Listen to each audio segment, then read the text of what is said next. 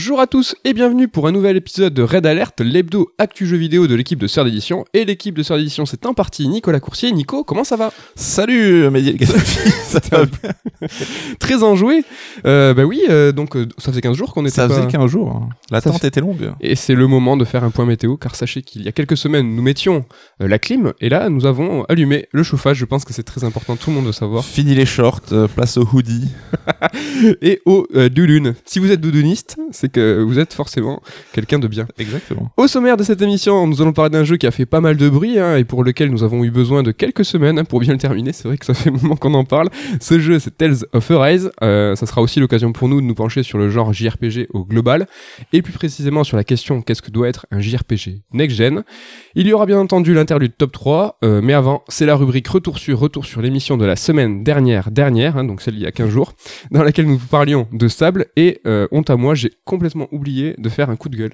Ah bâtard. Parce que j'avais, j'étais, j'étais pas content. Et en fait, euh, je voulais euh, faire un petit coup de gueule viteuf sur Sable parce que en fait, il n'y a pas de VOST, enfin il y a pas de VF, il y a pas de VOST FR.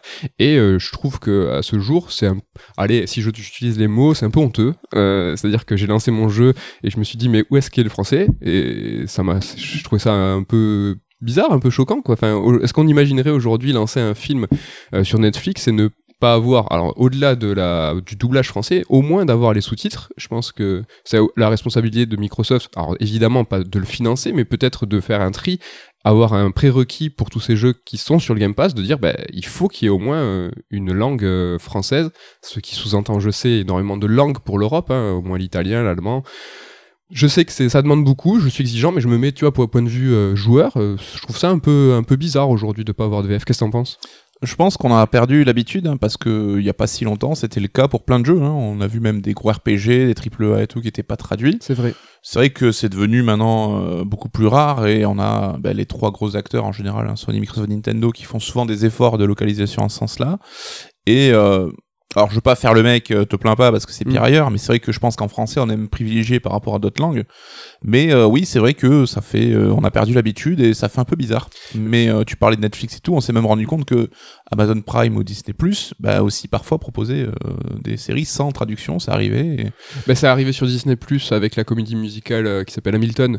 Et c'est vrai que je l'ai lancé, il n'y avait pas de sous-titres français et j'ai trouvé ça vraiment ultra choquant pour le coup. Mhm. Et en fait, le facteur différenciant quand tu dis, bah oui, il y a par exemple des RPG ou des jeux qui sont arrivés récemment pas traduits, c'est que là, c'est un jeu Game Pass. Et je trouve que c'est quand même un facteur à ne pas oublier, c'est que c'est un service que tu payes mensuellement. Il y a un rapport différent, je trouve, à acheter un jeu. Là, c'est que t'es il y a Microsoft qui chaperonne un peu, tu vois, c'est un service Microsoft, c'est comme, c'est pour ça que je compare ça à Netflix, Apple Plus ou tout ça, c'est que t'es dans un service qui est euh, hébergé par un grand constructeur, un grand éditeur, et c'est à lui, tu vois, de faire le taf d'édition, justement. C'est pour ça que j'ai eu cette distanciation, je me suis dit, putain, il y a pas de VF, Ouais. et là, j'en ai voulu à Microsoft tout, tout de suite, même si c'est un petit, si Ouais, mais ils Sable- sont pas éditeurs, hein, Microsoft sur Sable. hein. Ben, Netflix, ils sont pas producteurs sur tous leurs films. Mais quand ils distribuent un film, par exemple, sur Netflix pour le, le territoire français, ben, il y a des sous-titres français. Voilà, c'est pour ça que je suis pas, je suis pas content. C'était le petit coup de gueule, le petit coup de gueule sur sable. J'avais un petit truc aussi il y a 15 jours, j'ai oublié le nom d'un jeu, mais je vais pas le faire toutes les semaines. Tu sais, le- la copie de Last Night s'appelle Replaced. Voilà. C'est terminé. Je vous promets, le- les prochains trous de mémoire, eh ben, tant pis pour moi. hein, c'est, j'ai qu'à mieux assurer.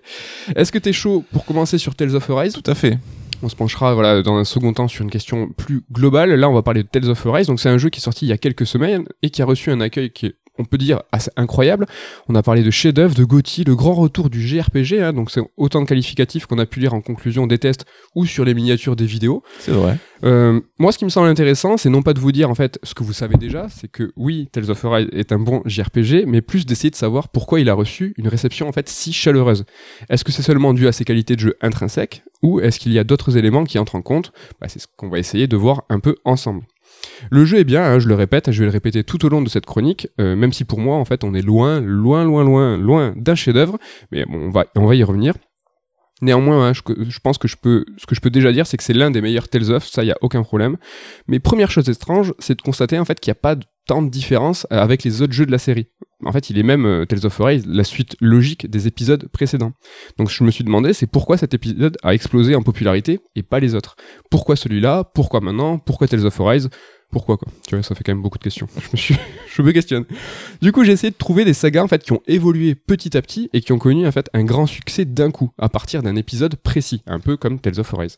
Et quand on pense évolution, on pense tout, de suite à Assassin's Creed, mais direct ça marche pas. hein. Assassin's Creed, hein, si vous regardez le premier épisode et le dernier épisode en date, c'est des jeux en fait qui évoluent petit à petit par petites touches, mais en fait quand tu regardes au global, c'est une révolution qui s'est passée dans la saga, donc c'est pas du tout comparable avec Tales of. Quand on pense à un succès un peu soudain, on va, penser à FF7, à Dragon Quest 8, des, ex- des exemples de base qui se traduisent par une localisation. La série n'est jamais arrivée en Europe, en France. Boom, FF7, grand succès. Boom, Dragon Quest 8, grand succès. Ce qui n'est pas le cas de Tales of Arise, donc on fait fausse route pour l'instant. L'enquête piétine. Je suis pendu à tes lèvres. Ken m'a donné un très très bon exemple, donc je le remercie pour ça. Il m'a parlé de la série Yakuza. Il m'a dit, mais regarde, Yakuza 0, qui a lui connu un grand succès d'un coup, série qui a évolué petit à petit, et il n'y avait pas de raison en fait de pourquoi Yakuza 0, lui, a connu un succès. Premier indice, déjà il y a eu un reboot dans le nom. Il s'appelle Yakuza 0, donc quand d'un point de vue extérieur, un joueur qui ne connaît pas la saga va se dire, eh, si je commençais par le 0, euh, ça serait quand même pas mal. Yakuza 0, c'est le plus grand delta de, temps en fait qu'il y a eu entre Yakuza 5 et Yakuza 0, les deux jeux qui en fait qui se succèdent. Donc il y a eu un temps d'attente, il y a eu une envie qui s'est nourrie comme ça, et donc Yakuza 0 est arrivé et a comblé un manque. Sinon, Yakuza, hein, c'est un, un, épisode par an, donc il y a beaucoup, beaucoup, beaucoup de Yakuza. Là, il y a eu un petit temps de pause. Hmm, Peut-être qu'il y a quelque chose. Il n'y a pas eu de version physique aussi. En Europe de Yakuza 5, Yakuza 0 est arrivé. Ça fait, c'est pas grand chose, mais c'est un argument de plus qui va marquer l'événement, tu vois. Ouais, mais ils sortaient en catimini à cette époque, les Yakuza, après un premier épisode qui était quand même sorti dans. euh, qui a été mis en avant, etc., qui était même traduit, je crois, contrairement aux autres. hein, Le premier seulement. Ouais. Le Donc, premier euh, seulement. Yakuza 5 qui sort en anglais, en démat et sans promo, c'est sûr que ça n'a pas fait euh, beaucoup de bruit. Yakuza 0, c'est aussi le premier épisode PS4. Donc, en fait, euh, c'était un peu une claque graphique pour la série. Et dernier argument, une ambiance de ouf. Les années 80, l'année, la période fastueuse du Japon, où en fait euh, tout le monde enfin, faisait n'importe quoi, il y avait de la thune, à tel point que dans Yakuza 0, quand tu tapes les mecs, il y a de la thune qui tombe. Enfin, vraiment, physiquement, c'est c'est très très rigolo. Donc là, je pense qu'on n'est pas trop mal. Dernier exemple, c'est Monster Hunter World. Donc, euh, ambition dans le titre aussi. Il s'appelle World. Donc, euh, ça montre bien en fait euh, le désir en fait de conquête de la saga Le message est clair. Monster Hunter, c'est clair. Il y a eu beaucoup de simplifications dans le gameplay, euh, donc euh, essayer un petit peu de, restructurer le tout, pas pour diminuer en fait la densité du gameplay et la profondeur, mais plus de la rendre plus euh, accessible. C'était aussi le premier épisode PS4, donc encore une fois une claque graphique. Avant Monster Hunter, c'était de la 3DS et encore avant de la Wii, donc de voir Monster Hunter World sur PS4, on a fait what? Donc voilà. Avec tout ça, je pense qu'on a cette petite liste, on a déjà quelques pistes, hein, donc je la liste vite fait, on a ressentir un manque, simplification du gameplay, gameplay dans le sens en fait de le rendre accessible, un jeu beau, ou du moins beau pour la série avec une ambiance un peu plaisante. Et donc tout ça, est-ce qu'on peut l'appliquer à la série Tales of? Allez, c'est parti, on va voir si ça fonctionne. Est-ce qu'il y a eu du temps entre les deux épisodes euh, de Tales of Arise? Est-ce qu'on a ressenti du manque? On va commencer par là. Pour refaire un peu l'historique, hein, la série des Tales of fête ses 25 ans avec Arise. Le premier épisode de la série c'était Tales of Fantasia et on peut compter 19 jeux sur la série principale, donc j'inclus les suites directes. Et si on commence à compter les spin-offs, en fait il faut ajouter 23 jeux en plus des 19. Waouh Donc Syphonia, et euh, juste pour nous l'Europe, hein, Syphonia c'est le premier gros succès de la série, le premier sorti en Europe en 2003. Donc en, en règle générale, hein, les Tales of c'est une série qui a du succès, mais les FF et Dragon Quest, hein, ça reste bien plus populaire. Tales of c'est une série un peu, à, peu à part si on la compare aux autres grandes sagas. C'est une série qui est très régulière, qui est de qualité stable, pas de catastrophe, mais pas de grands éclats non plus. D'ailleurs, Tales of, hein, c'est rarement dans le top tier des fans du genre, hein, contrairement à FF, Dragon Quest ou Kingdom Hearts hein, pour les plus iconoclastes. Euh, c'est une série qui est appréciée, mais c'est pas une série de niche, tu vois, c'est pas une série de connoisseurs, tu vois, celle dont on est fier d'avoir fait tous les épisodes en japonais. Tu vois, par exemple, euh, Is ou Legend of Heroes, hein, qui sont encore plus niche, mais dont on peut facilement se gargariser de dire, moi, je connais. bah, Il a ce cul entre deux chaises, entre, comme tu dis, grand public et niche, en fait, et finalement, il tape un peu au milieu. Quoi. Il sait pas trop se placer. Ouais, En ouais. fait, c'est même dans cette niche du JRPG. Tales of, c'est un peu l'élève moyen plus qui se fait pas trop remarquer en cours, mais qui est régulier. Donc euh, l'analogie avec les élèves, hein, je vous la sors souvent, hein, c'est une analogie que j'aime bien parce que je la trouve un peu super parlante. hein. On a tous, tous été sur les bancs de l'école, donc on, on arrive à se projeter. Mais les comparaisons que j'aime bien aussi, c'est celle avec le cinéma. Ah Enfin Tales of, c'est une série populaire dans le sens où elle se vend. On est sur 25 millions en 25 ans. C'est pas ouf, hein, mais pour Un du million par an, euh, Un je million. prends. millions par an, ça passe. Mais c'est un peu la honte de dire qu'on a fait tous les épisodes parce qu'auprès des vrais, en fait, ça le fait pas trop. En fait, Tales of, c'est un peu le MCU des JRPG. C'est une série accessible, considérée comme peu recherchée, peu artistique, mais qui fait toujours le taf.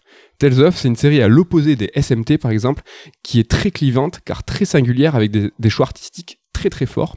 Donc Tales of, Qu'est-ce que t'en penses Coucou, le MCU du JRPG, ça a du succès, c'est régulier. Mais en disant ça, je me marrais parce que je tournais la tête pour voir euh, Damien Mélechery sauvage un peu loin. sauvage. Et euh, c'est justement lui fait partie des gens qui, qui stoppent un peu Tales of en disant ah c'est pas c'est de la merde un peu. Hein. Il snob Tales of et? Et le MCU voilà donc on y revient. on y est. Il se marre. Mais revenons sur le manque, revenons sur le temps qu'il s'est écoulé entre les épisodes. Pourquoi Tales of Arise signe le grand retour de la saga? Donc oui, hein, il y a bien eu une pause, hein, un répit qui a fait du bien entre Berseria et Arise, car il faut le rappeler, Tales of, entre 2000 et 2016, c'est un rythme annuel. Hein. Alors c'est pas compliqué, comme FIFA et Call of, et comme Yakuza, on l'a vu tout à l'heure, il y a quasiment eu un épisode par an. Euh, il y a parfois eu des absences, donc certaines années, il y a eu euh, un trou, mais certaines années, il y a eu plusieurs Tales of. Hein. Il y a eu des compilations, genre euh, en 2010 ou 2013, euh, des épisodes compilations là où il n'y a pas eu d'épisode canon. Précisons aussi, petite parenthèse, que tous les épisodes ne sont pas sortis en France. Avant 2008, il y a trois jeux qui sont pas arrivés chez nous. Innocence, Legendia et Rebirth. Mais bon, on parle trois jeux, donc ça va, car on est sur un total de 16 jeux en 16 ans. Donc on peut dire qu'un épisode par an, ça va, ça fonctionne. Et ce que je trouvais un peu malin, c'est bah, ça reste une série qui a été développée en multiplateforme sur plusieurs consoles, mais euh, étant donné que les FF, les Dracoué, ben, c'était souvent la chasse gardée de Sony, tu vois, ils avaient inconsciemment associé Tales of Symphonia à la GameCube. Je crois que c'est le Vesperia aussi qui avait un peu, qui était associé à la Xbox, donc ça, ça qui un peu. Euh, qui arrivait plus tard après. Ouais, ils venaient jouer ce côté challenger euh, chez des, marques qui avaient besoin de RPG, donc c'était plutôt malin là-dessus. Ouais, comme s'il y avait une association d'épisodes par console, puis après il y avait une adaptation, un peu une technique à la Capcom, hein, j'ai l'impression.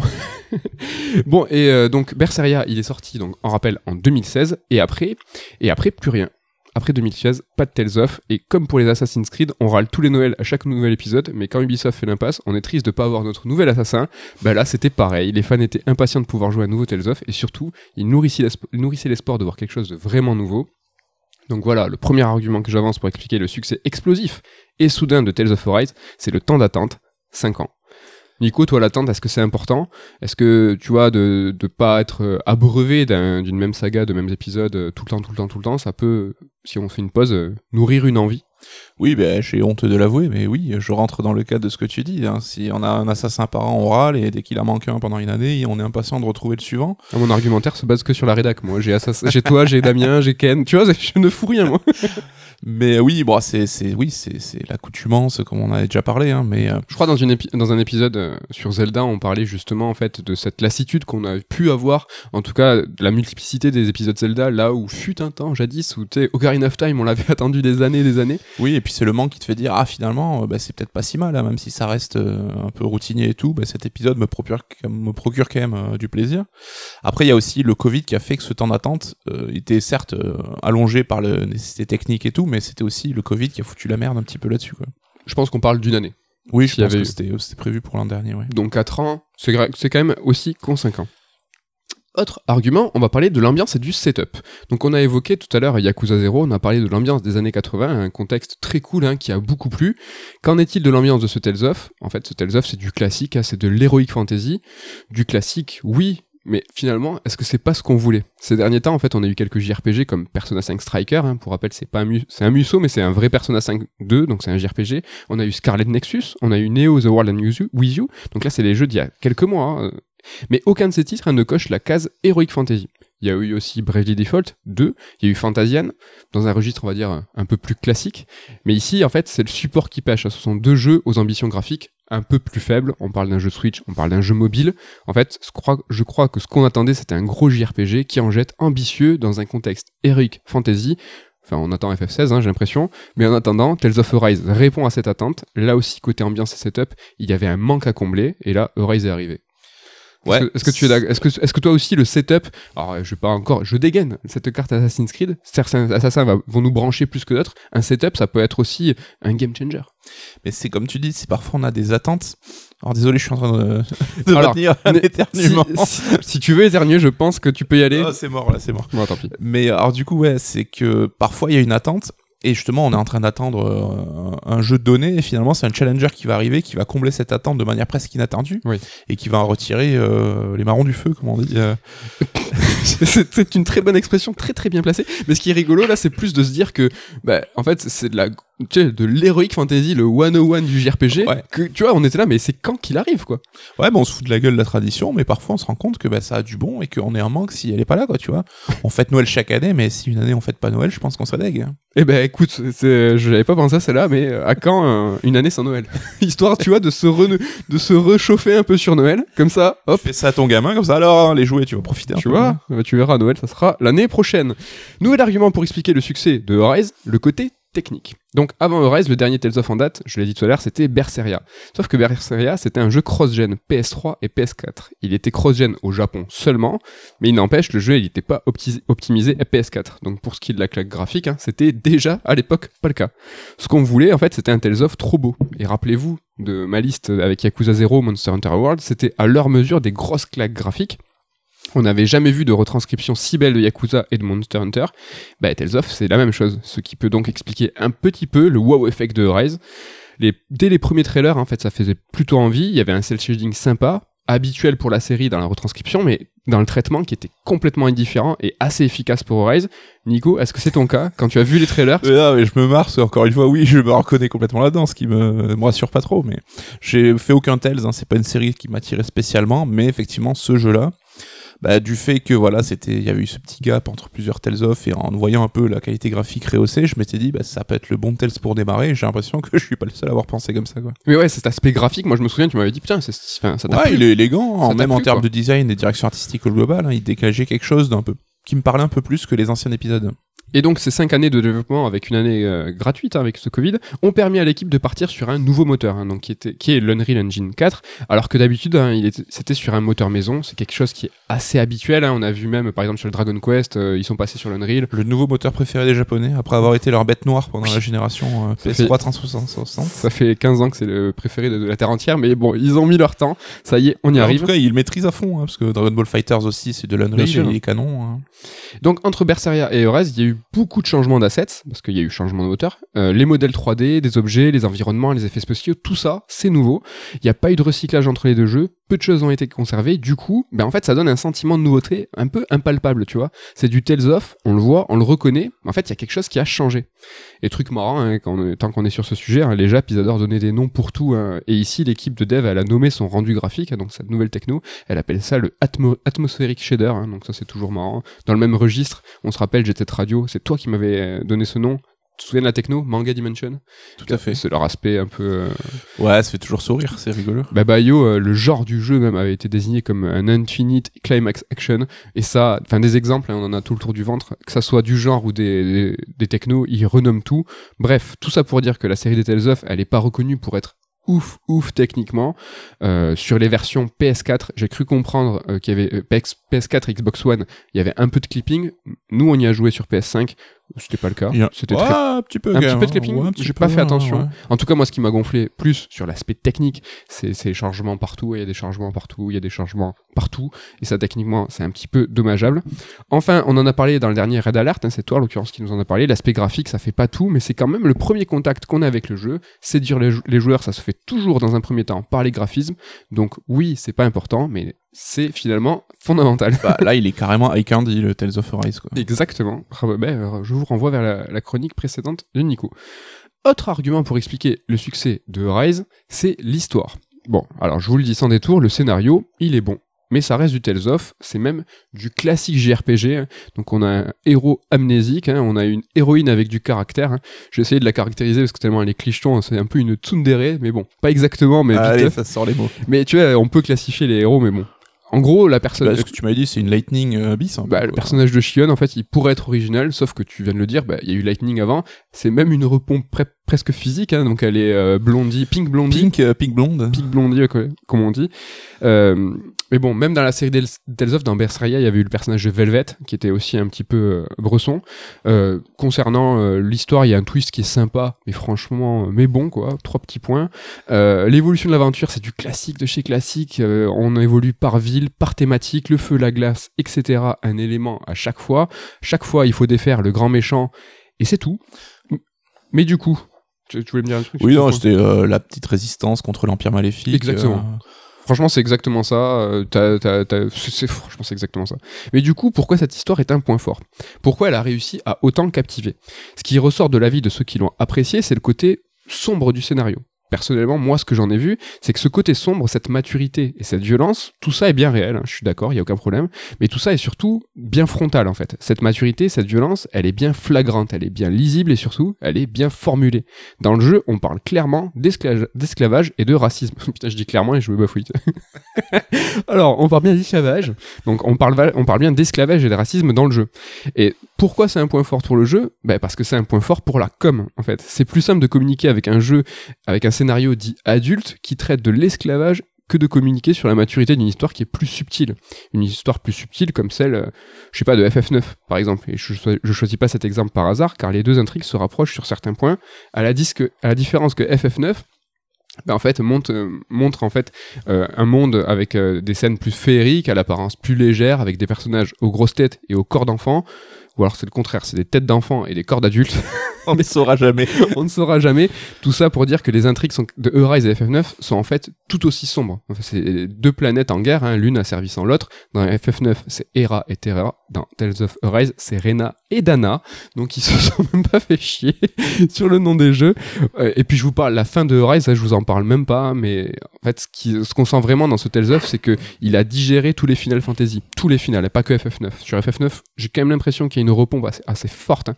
Euh, mais en fait, euh, c'est une repompe pas dans le bon sens du terme, en fait. C'est qu'il reprend à son compte des idées des FF, mais en fait, sans les réinventer. Euh, et ça, c'est un petit peu dommage, je trouve. Est-ce que toi, Nico, la subtilité du message, c'est quelque cho- quelque chose qui est important? Moi, je trouve, enfin, tu vois, perso, moi, je trouve que la- un message est jamais aussi puissant que quand il est entre les lignes et que tu le réalises dans un second temps et que tu le prends, en fait, tu as infusé. Oui, que- oui, oui. bah, on a tous euh, le petit ego qui fait que on préfère euh, Exact. avoir l'impression d'avoir compris le message, même s'il était euh, guidé de manière un peu indirecte, que de le se prendre frontalement où on peut avoir un sorte de rejet un peu un peu con quoi. Mais c'est vrai que oui, euh, FF9 peut avoir cette richesse des couches que tu vas découvrir avec le jeu et que tu redécouvriras en refaisant le jeu Ouais. au plus profond avec ce côté un peu disneyen d'a- d'apparat, mais finalement qui cache quelque chose d'un peu plus sombre. Bon là, comme tu dis, c'est plus frontal, ça en fait pas forcément un défaut, mais c'est vrai que c'est quelque chose d'un petit peu moins subtil, quoi. ça en fait une qualité pour le jeu, en tout cas parce que c'est une qualité pour la com. Dernier argument pour expliquer le succès de Rise, c'est les combats. Et les combats, hein, la bagarre, c'est super important dans les Tales of. Bon, je vais déborder un peu sur la chronique suivante, hein, qui va traiter de la modernité de- des JRPG, mais j'ai pas le choix, Nico, je m'excuse d'avance. Je t'excuse pas, je suis deg. Bon, la différence avec FF par exemple, qui FF c'est une série qui à la base des combats au tour par, tour et qui a muté vers l'action. Tales of, c'est pas pareil. Tales ça a toujours été une saga d'action RPG. C'est dans l'ADN de la saga. En fait, l'action RPG, c'est devenu une forme contemporaine du JRPG. On le verra sûrement tout à l'heure. Le souci, c'est que Tales a toujours eu cette forme d'action RPG, forme qui aujourd'hui est considérée comme contemporaine. Et alors qu'on devrait reconnaître le côté visionnaire de la série Tales of, qui a fait de l'action RPG avant que ça soit cool, ben on serait tenté de dire que les combats n'évoluent pas trop au fil des, au fil des épisodes. Mais en réalité, en fait, ils évoluent un peu. Et dans le bon sens, en fait. Ils se complexifient pas, ils se simplifient. Et quand je dis qu'ils se simplifient, c'est pas péjoratif du tout. Ça veut dire que les combats sont plus accessibles et agréables et non simplistes. Il y a une petite nuance là-dedans. Dans l'histoire de la saga des Tales of, il y a deux grandes écoles hein, dans les combats, la 2D et la 3D, mais ça reste toujours le même principe. Petit à petit, en fait, les combats ils se sont enrichis, les systèmes se sont multipliés, avec un point d'orgue, hein, Berseria, qui possède des combats profonds, euh, même assez complexes, hein, si tu veux aborder, bien tout optimiser. Euh, ça allait vraiment trop loin, hein, le système d'arts, donc le système d'arts qui est dans tous les Tales of, euh, même dans Horizon, il y avait un système de cascade où en fait il fallait débloquer certains coups pour en faire d'autres, c'était vraiment ultra complexe. Et même Hermie, quoi. C'était. Euh, et même si le bourrage de touche, hein, dans Berseria, ça fonctionne, et ça fonctionnait, et ça fonctionnera toujours, c'est un peu aussi un principe de, des Tales of. Dans Eurez, en fait, il y a une vraie simplification, en fait, il y a un désir de ne pas faire peur, de, pas de proposer une nouvelle porte d'entrée à la série, euh, pour inviter, en fait, ces nouveaux joueurs de dire, ben, venez, regardez, c'est pas si compliqué, vous allez voir. Ce système de combat, en fait, à perso, moi je le trouve mieux fait. Les nouvelles commandes, elles sont simples à comprendre, elles sont surtout bien distillées, goutte à goutte, au fil de l'aventure. hein. tu te manges pas à la Capcom, Monster Hunter, euh, 20 minutes de carton qui t'explique tout. C'est super propre, c'est vraiment très très didactique. Chaque héros a une fonction, c'est ultra simple à comprendre. Et au final, en fait, le système de combat devient assez riche. Après une dizaine, vingt heures d'heures de jeu, franchement, ça tue. Vous pouvez même augmenter le niveau de difficulté si vraiment vous voulez apprécier toutes les subtilités du système de combat. Euh, et tu peux même le pousser hein, si tu veux en fait personnaliser avec précision les ordres qui sont donnés aux persos non jouables. Alors c'est pas les gambits de FF12, faut pas déconner, mais c'est quand même super bien fait. Néanmoins, si ça vous saoule et que vous jouez en mode normal, hein, le bourrage de touches, ça fonctionne aussi. Ça fonctionne dans Rise, ça a toujours fonctionné. Mais bon, ça c'est dans le mode normal. Hein, si vraiment j'ai essayé de pousser, alors pas dans le mode extrême de difficulté, mais euh, ils appellent ça le mode modéré, qui est un peu plus fort que le mode normal. C'est vrai qu'il faut un peu plus faire attention et plus faire gaffe en fait à tout ce qui est parade, parade parfaite, etc., etc.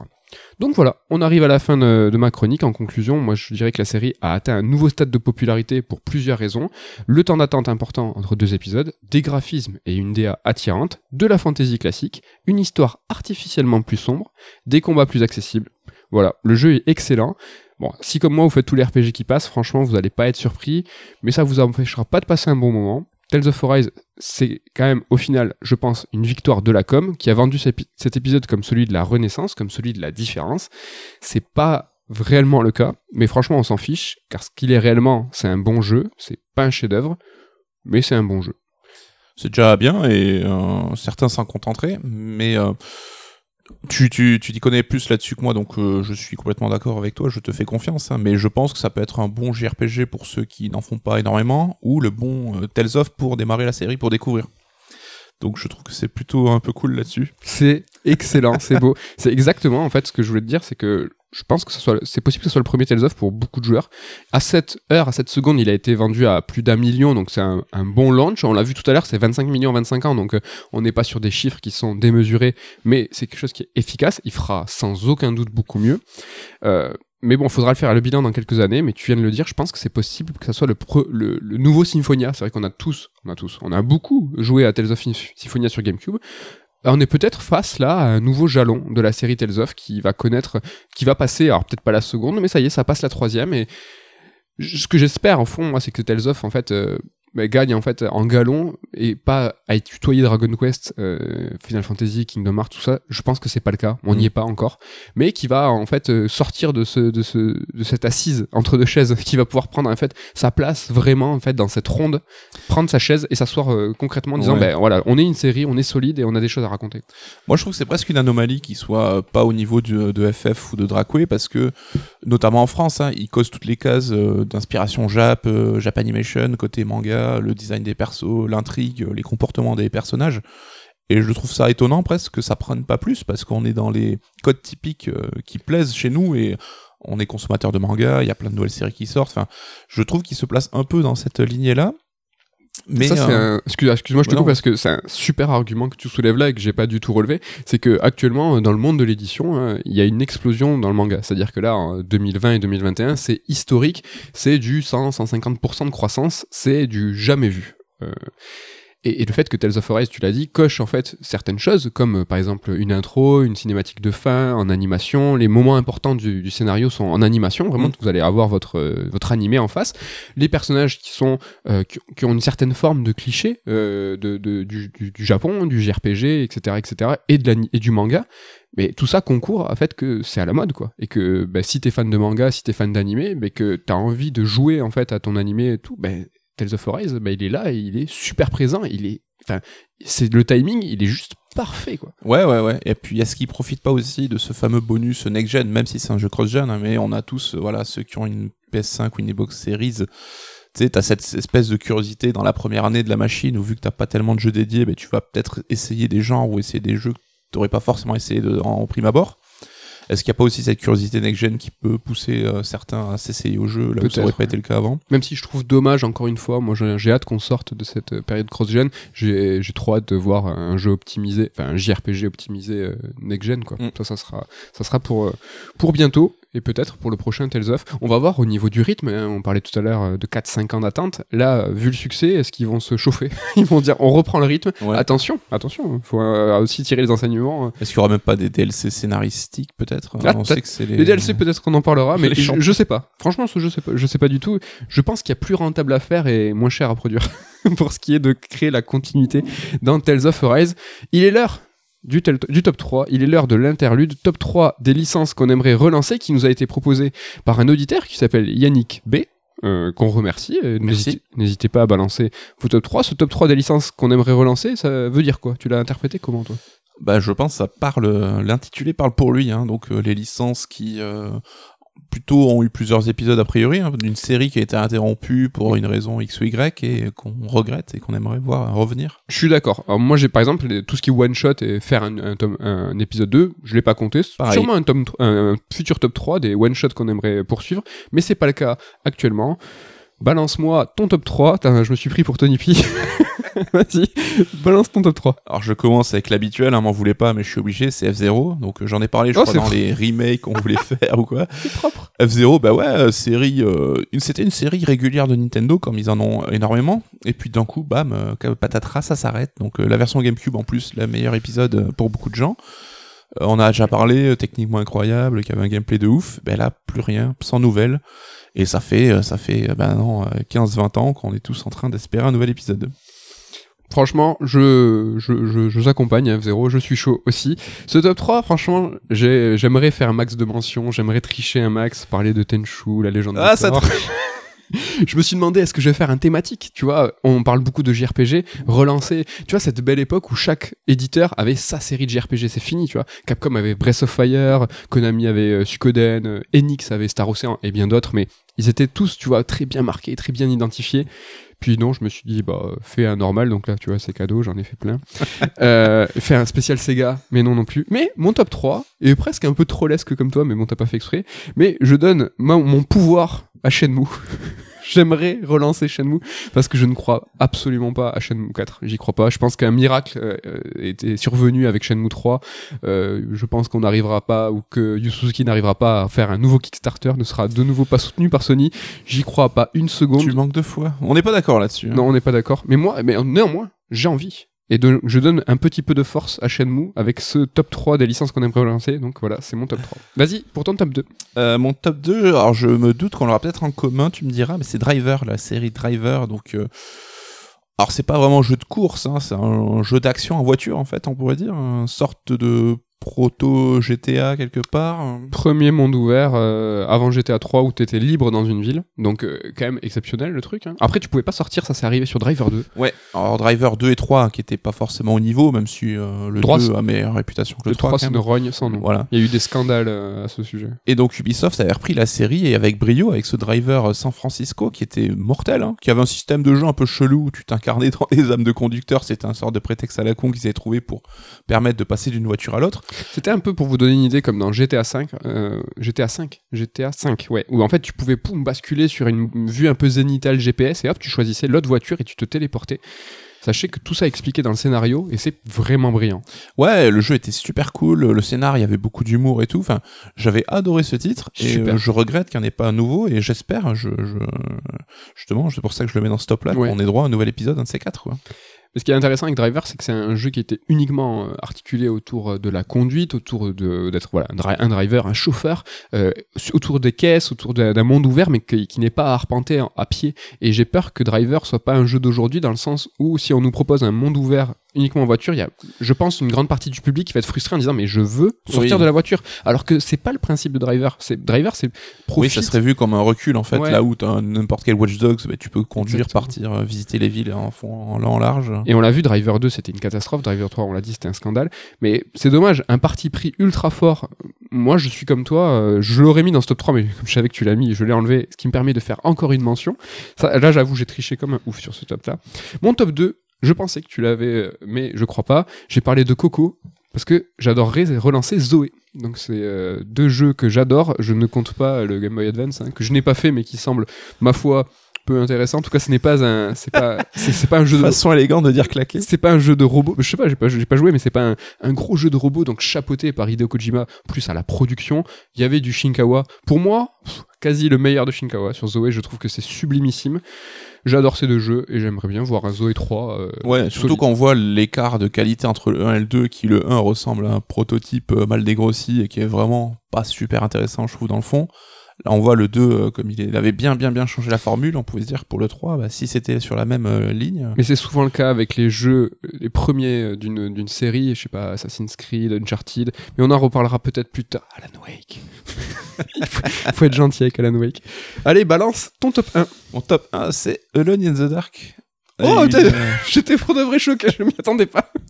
Bah ouais, parce que c'est une série culte du jeu vidéo, une série qui a connu euh, plusieurs épisodes, hein, il y en a cinq, hein, donc avec un premier épisode culte qui a inventé le genre du survival horror avant même que la terminaison euh, existe, la nomination.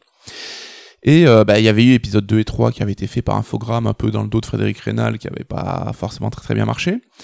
Un 4 qui avait été fait par Dark Horse qui était devenu un sorte de rip-off de Resident mais euh, qui était quand même intéressant, moi j'avais bien kiffé. Euh, Il y avait quand même ce côté où on pouvait éclairer les décors avec sa lampe, euh, c'était plutôt bien fait Ouais, ouais, techniquement. carrément. ouais. Et ce fameux épisode 5, euh, alors je crois que ça, je sais plus comment il s'appelait, New Nightmare ou peut-être c'est le 4, ça je sais plus. Leur nom aussi. hein. Ouais, alors peut-être s'appelait juste Alone in the Dark, c'est un sort de reboot, et je pense être le seul dans le monde à voir à le kiffer ce jeu, parce qu'il avait énormément de défauts. Mais il, Il avait était ambitieux. de bonnes idées, Ouais, il était ça. très ambitieux. Euh, les musiques étaient trop cool, le jeu était varié, il y avait des séquences en voiture. euh, En ville, il y en- avait deux trois séquences euh, sur les toits euh, Ouais, ouais, ouais.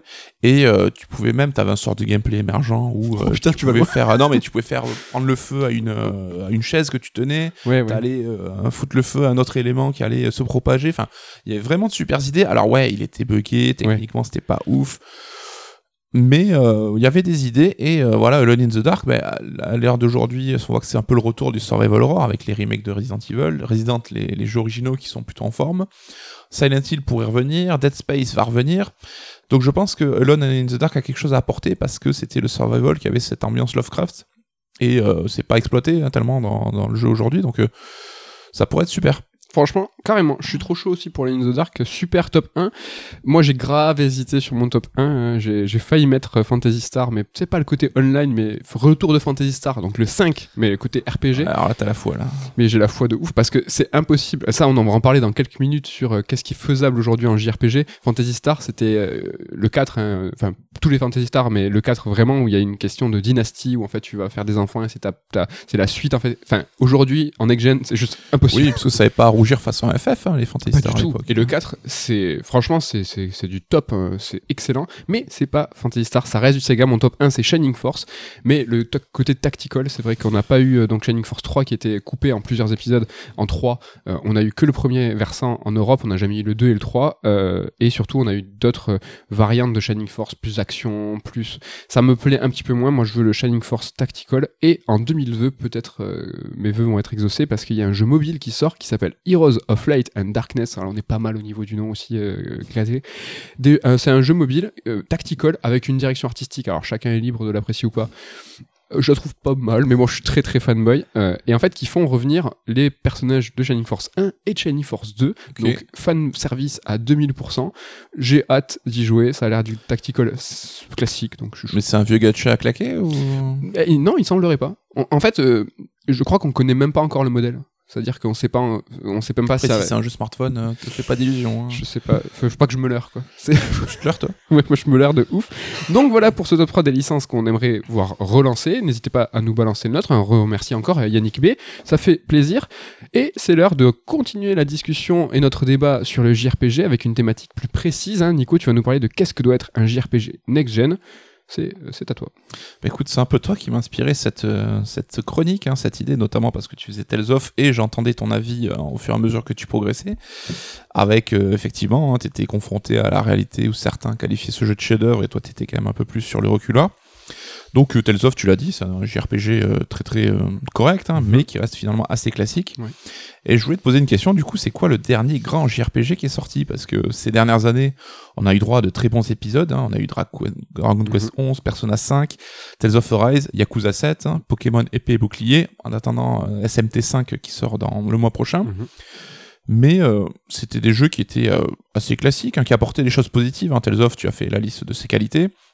Dragon Quest, on peut parler de son moteur Unreal qui réussissait à émuler le style Toriyama de manière très satisfaisante. On peut parler aussi de Persona avec sa direction artistique, euh, son UX, UI qui était vraiment de qualité. Mais ça restait des jeux dans la droite lignée d'un genre qui n'évolue pas trop trop ces derniers temps. Donc euh, bah, je te pose toi la question, c'est quoi le JRPG que tu retiens de ces dix dernières années, celui qui est ton préféré? Alors je vais le dire, euh, Personne ne sera surpris. personne ne sera surpris. Mais surtout, je pense que ça serait pas intéressant que j'argumente à fond parce que je le trouve excellent. Donc c'est FF7 Remake et euh, c'est un exploit d'autant plus dur qu'il a su faire suite à FF7, euh, le jeu légendaire, mais surtout qu'il a su pour répondre à sa question, s'adapter à son époque. Et euh, sur de très très nombreux points, voire quasiment tous, euh, je le trouve euh, et je le désigne comme contemporain de son temps, efficace. c'est un vrai triple A JRPG, ouais, c'est FF7 Remake. Très bien, mais tu parles des FF justement parce que ben, les FF, on les aime ou on les aime pas, mais dans le petit monde du JRPG, ils avaient ce rôle un petit peu de faire évoluer le genre. Euh, on peut citer ben, la narration dans FF4 et FF6 par exemple, euh, le rythme et la technique dans FF7, euh, la 3D dans FF10, c'était vraiment le jeu étalon qui allait essayer de pousser un petit peu le JRPG, d'aller le, conduire un petit peu plus loin. Et on sait que depuis FF12, hein, chaque gestation d'épisode est assez compliquée, hein, c'est long, il y a des conflits. Donc pour l'équipe de dev, il s'agit plus tant de pousser le genre du JRPG que de parvenir ben, tout bêtement à mener le projet à son terme en dépit des nombreux obstacles qui viennent se poser dans le chemin. Donc, même si ce sont loin d'être des mauvais jeux et chacun aura son avis sur la question, hein, mais FF13 et FF15, les deux derniers épisodes solo, faut quand même le rappeler, bah, c'est des jeux qui ont quand même des soucis et qui n'ont pas fait l'unanimité et qui ont fait euh, bah, perdre tout simplement ce- à la licence son rôle de chef de file là-dessus. Donc, euh, on va réfléchir un petit peu ensemble maintenant quel JRPG récent a poussé le genre euh, vers l'avant, qui a embrassé la modernité. Qu'est-ce que ça signifierait euh, pour un JRPG d'être next-gen, d'être qualifié de, de next-gen? Et quelles évolutions on peut imaginer pour le genre? Mhm. donc toi, je vais quand même te demander un exercice compliqué parce que il faudra que tu te détaches de ce que tu veux toi. Mais justement, ben, ayant fait Tales of et FF7 Remake qui est ton JRPG préféré, tu pourras venir un petit peu argumenter chaque étape euh, en donnant ton avis là-dessus. Donc on va commencer par le monde ouvert. hein. Aujourd'hui, jeu next-gen, ça rime avec monde ouvert. Donc ça paraît essentiel à mon sens d'avoir un JRPG qui embrasse enfin les codes de l'open world. Mhm. Surtout que le genre, ben, il s'y prête particulièrement parce que l'idée d'explorer un monde immense et euh, sans euh, frontières, ben, ça fait partie clairement du délire du JRPG. Donc FF15 l'a fait, hein, c'est un des rares qui a essayé vraiment de pousser là-dessus, mais il a fait un petit peu avec maladresse. Mm. Euh, par contre, là où dans le, le RPG un peu plus à l'occidental, avec on peut citer Witcher ou Skyrim, ben, ça fait un moment que c'est le cas. Donc euh, on a quand même euh, des alternatives un peu plus low cost qui existent de nos jours, notamment avec Tales of, où ton monde il est pas ouvert mais il est découpé en zones hein, qui communiquent les unes avec les autres. Donc euh, Préciser, c'est pas du tout un monde ouvert. hein, c'est pas du tout un monde ouvert, mais c'est un sorte de simili, tu vois, t'as quand même face à des plaines, c'est moins un couloir euh, arpenté. des- Ouais, c'est des petites bulles, ouais. Donc euh, on voit que niveau immersion, bah, ça crée, tu l'as dit, des temps de chargement entre chaque zone, c'est quand même pas idéal hein, sur cette euh, sensation de découverte. On parle de la licence Xenoblade, hein, là aussi, un petit Mhm. clin d'œil à Damien qui, à travers l'épisode X, Chronicle X, donc sur Wii U, bah, a tenté de relever ce défi aussi de l'open world, et il a plutôt bien fait, mais en échange a dû un petit peu sacrifier son scénario et a dilué ses enjeux dramatiques, donc c'est un petit peu euh, dommage. Est-ce que tu penses, toi, que le JRPG est soluble dans le monde ouvert? Est-ce que déjà c'est quelque chose qui t'intéresse? Alors moi, perso, moi ça m'intéresse pas spécialement. Est-ce que le JRPG vraiment euh, japonais est soluble dans le monde ouvert? Euh, Bah, je pense que oui. Je vois pas comment, je vois pas pourquoi les, les RPG occidentaux y arriveraient et pas les japonais. Euh, néanmoins, ne serait-ce que par la structure narrative en fait d'un JRPG occidental et japonais, bah, c'est différent. hein. Donc il y a une certaine forme de liberté. On est plus un avatar euh, dans les JRPG occidentaux, pas dans tous. Hein. T'as parlé de The Witcher où il y a une vraie incarnation en fait du héros, donc ça prouve que c'est possible.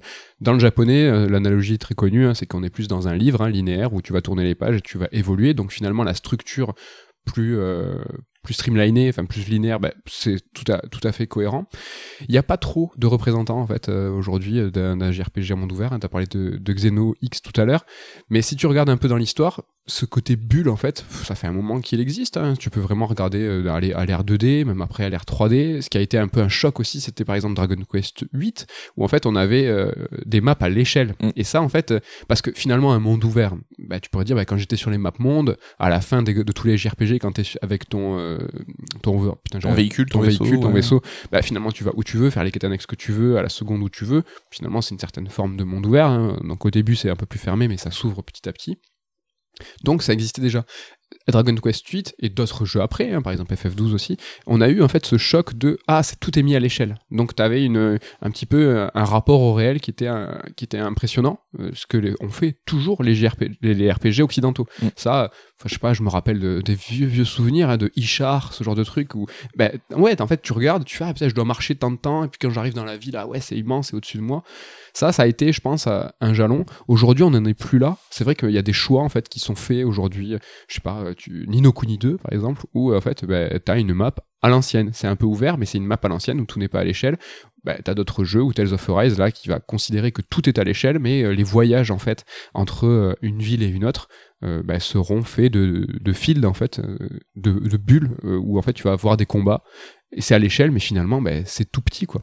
Ce qui est marrant, c'est que Tales of reprend quand même cette nomenclature du monde ouvert avec euh, ta quête principale signalée par un point sur la carte que tu dois atteindre, les sous-quêtes euh, qui sont classifiées comme dans un monde ouvert, en fait. Ouais, ouais, ouais, c'est vrai. C'est, euh, c'est quelque chose qui ça, c'est une certaine forme de modernité où on va voir si tout ce qui est HUD, tout ça, c'est quelque chose qui est important. Est-ce que tu veux qu'on en parle maintenant sur on, on, y viendra plus tard. oui. Euh, Est-ce que tu parlais de FF7 Remake Donc le premier épisode de fait était cantonné à une structure plus linéaire parce que Midgar c'était plus linéaire dans le jeu de base. Mais le FF7 Remake 2, ça sera intéressant de voir justement quelle direction il va aborder parce que ça pourrait être euh, le grand open world qu'on imagine, qu'on attend. Quoi. Alors ça, ça va péter en fait, je pense, quelques illusions. Hein. C'est que FF7 Remake enfin, reprend euh, le scénario de FF7, mais aussi la construction de FF7 et FF7 l'original hein, n'est ouvert que vraiment dans son dernier tiers. Euh, tous les trois quarts du jeu euh, sont extrêmement linéaires et il euh, y, y, aurait aucun problème pour que FF7 Remake Part 2, euh, on va dire, je dis n'importe quoi, ça, ça va jusqu'à la mort d'Aeris par exemple, bah, se, se, concrétise un peu comme du Tales of. C'est-à-dire que tu vas sortir de Midgar, tout est à l'échelle, donc tu as une grande plaine, mais tu auras un chargement avant Midgar et tu auras un chargement avant Calme par exemple. Mm. Et il y aurait aucun problème parce que c'est ce était à l'époque. C'était extrêmement linéaire il y avait rien. T'avais des montagnes qui t'empêchaient d'aller où tu voulais. T'avais des moyens de locomotion qui étaient distillés petit à petit pour limiter en fait ta progression. Dans FF7, t'avais une montée en puissance parce que t'avais une montée en puissance de tes véhicules. Et là, il y aurait aucun problème. le problème de FF7 remake, ça va être euh, un problème de richesse en fait. C'est la retranscription de toute cette richesse, de ce monde, de ce, de ce foisonnement en fait de tout qui va être un problème. Mais sur le question très précisément du monde ouvert, je pense que ça y aura, je pense qu'il y aura pas de souci. Il y aura, sera peut-être FF7 euh, par 3 ou 4. Là, il y aura un souci. Après, on a déjà eu l'occasion d'en parler ensemble, hein, mais le monde ouvert, c'est vrai que c'est c'est pas une fin, c'est un moyen en fait. C'est une manière de faire parler. Et si tu vois que ta quête ne s'adapte pas, c'est un peu idiot de forcer euh, le jeu là-dedans si ça ne fonctionne pas quoi. Ouais. Et juste en parlant de fluidité, je pense qu'on parlera des combats tout à l'heure, mais euh, comme on est sur cette thématique en fait des temps de chargement qui coupent et en fait qui vont en fait euh, un petit peu casser ton exploration. Hein. C'est vrai que par exemple sur Tales of Arise, le sentiment en fait d'exploration, de voyage, hein, de grande quête, moi je l'ai un peu trouvé minoré parce que justement bah, c'était ces, ces bulles en fait où tu faisais, c'était certes des plaines, donc tu voyais assez loin, mais finalement, bah, tu, tu marchais 10 minutes et tu y arrivais. Dans FF7, ou enfin n'importe FF7, dans les RPG à l'époque, c'est vrai que d'avoir ce changement de retranscription, ce monde où en fait tu étais sur une map monde où tu étais géant, bah, tu avais l'impression que tu faisais des grandes distances, etc. etc. Tu avais vraiment ce sentiment de voyage qui était prégnant, et ça c'est fondamental pour moi. Mais euh, là, y a, dans les combats de Rise, c'est des arènes en fait. Mm. Et donc du coup, euh, euh, tu avais vraiment, ça stoppait, tu avais l'arène, ben, dans FF7 Remake, c'était pas le cas.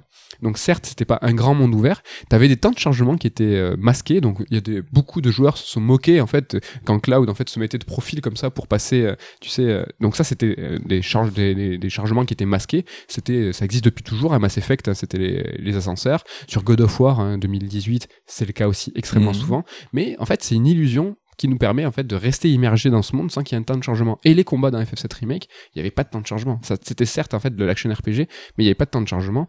Ça, je pense que tu vois, couplé à du monde ouvert, je pense que c'est une thématique qui est un petit peu euh, à prendre en même temps parce que bah, c'est la fluidité quoi. Il faut continuer, il faut avancer quoi. Ça tombe bien, c'était justement le point que j'avais linké à côté parce que comme tu dis, c'est quand même des enjeux qui sont liés parce qu'on va parler maintenant un petit peu du système de combat, et qu'on l'aime ou qu'on le déteste, hein, le tour par tour, je trouve que ça sonne aujourd'hui quand même particulièrement vieillot, même si ça reste efficace hein, dans la pratique. Donc il y a eu des tentatives de le dynamiser, on pense à FF13, hein, qui restait euh, du tour par tour, mais quand même un peu plus dynamique. C'était là plus une illusion, les persos qui bougeaient, qui, euh, qui étaient plus euh, actifs. C'était brillant, FF7, FF13. Putain, je fais même pas exprès FF7. et donc, bah, tu l'as dit, Tales of a toujours une approche des combats dynamiques, mais même avec Rise, on retrouve ces fameuses coupures entre la carte et le système de combat qui entraîne bah, des cassures de rythme. Donc euh, là aussi, il y avait aussi le débat des, combats aléatoires où à l'époque, bah, tu progressais, tu avais un combat qui se déclenchait de manière aléatoire. Aujourd'hui, on voit quand même les ennemis sur la map, même dans un Tales of. Exactement. Et c'est devenu euh, systématique aujourd'hui. Voilà. ça, ça a été digéré en fait. C'est que euh, il y a fut un temps, hein, jadis, c'est vrai qu'il y avait les combats aléatoires invisibles. Hein. c'est que tu marchais, ça te tombait sur, la, sur le coin durable et tu, te, tu combattais. C'était quelque chose qui était admis. Petit à petit, certains jeux en fait ont, ont rendu les personnages visibles, hein, même Chrono Trigger par exemple, on voyait les personnages. Mm. Secret of Mana, tu voyais les, les, les ennemis. Et petit à petit, ça s'est fait, tu l'as dit, ça s'est fondu. Aujourd'hui, c'est admis. Hein. Les, les ennemis, tu les vois, tu les esquives, tu as même des fonctions où tu peux les attaquer en amont, hein, ce qui manque foncièrement à Tales of Arise. Hein.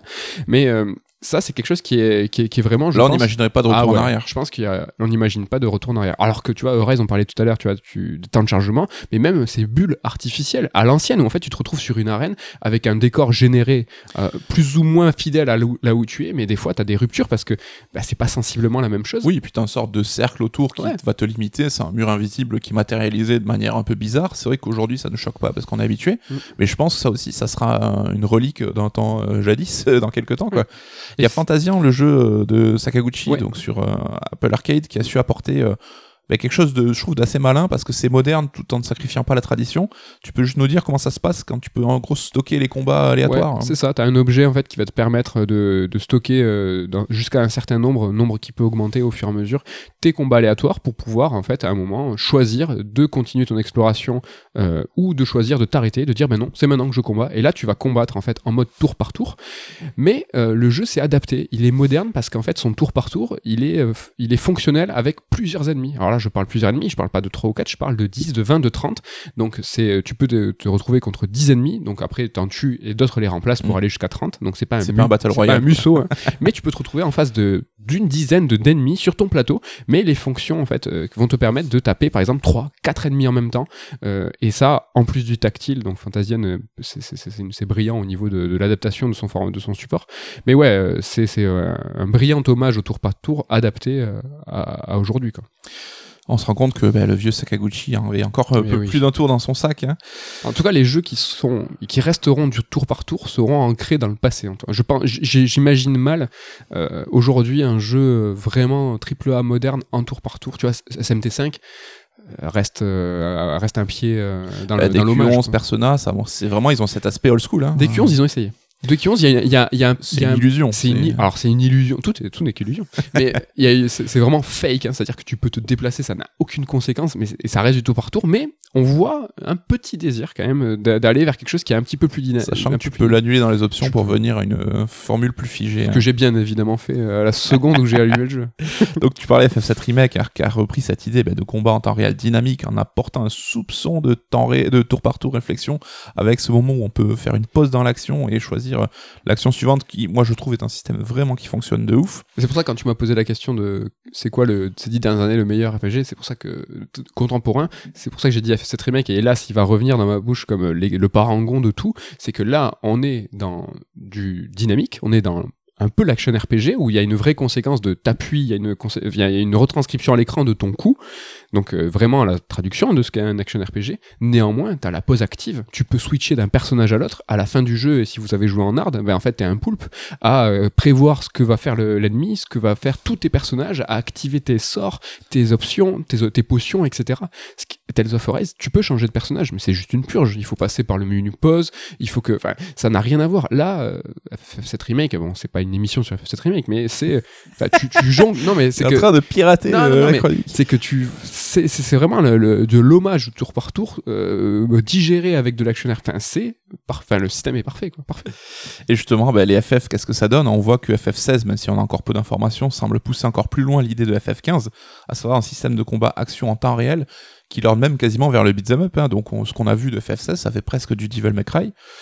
Est-ce que c'est pas, c'est un avis que je, je, défends pas forcément, mais qui me paraît peut-être évident, mais est-ce que c'est pas le seul moyen de mettre le grand public vers le JRPG oui, bien sûr. Et ce qu'a un peu essayé de faire euh, Tales of Arise, hein, c'est vrai que t'as vraiment as une forme de euh, witch, euh, comment on appelle ça, le witch mode là, quand tu, tu, quand tu fais une esquive, quand tu fais une esquive, le, le, alors le temps ne se ralentit pas forcément, il se ralentit un peu dans Tales of Arise, mais surtout t'as des bienfaits au niveau de la à une contre-attaque. Exactement. Et ça, ouais, je pense que c'est un pas de plus vers l'action, et les FF ont eu cette continuité. Hein, tu vois qu'IFF12 c'était un peu du MMORPG parce que c'était à l'époque à, à, la mode, mais ça allait un peu plus vers l'action.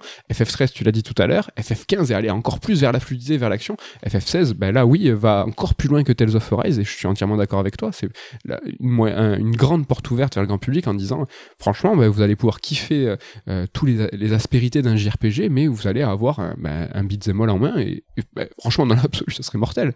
Mais est-ce que c'est possible? Enfin, tu vois, c'est vraiment mixer deux genres à la perfection. Des fois, vouloir faire deux trucs, ben, t'en fais aucun bien. On sait d'ailleurs que Square Enix a débauché un mec de chez Capcom, hein, donc il avait bossé sur Devil May Cry pour bosser sur ce système de combat de FF16. Donc, euh, faut voir. Il nous tarde en tout cas d'en savoir plus un petit peu là-dessus. Euh, on va parler de narration maintenant parce que, à mon sens, c'est peut-être ce- là où le bas blesse le plus, hein, dans le côté ancien, un peu euh, archaïque du JRPG.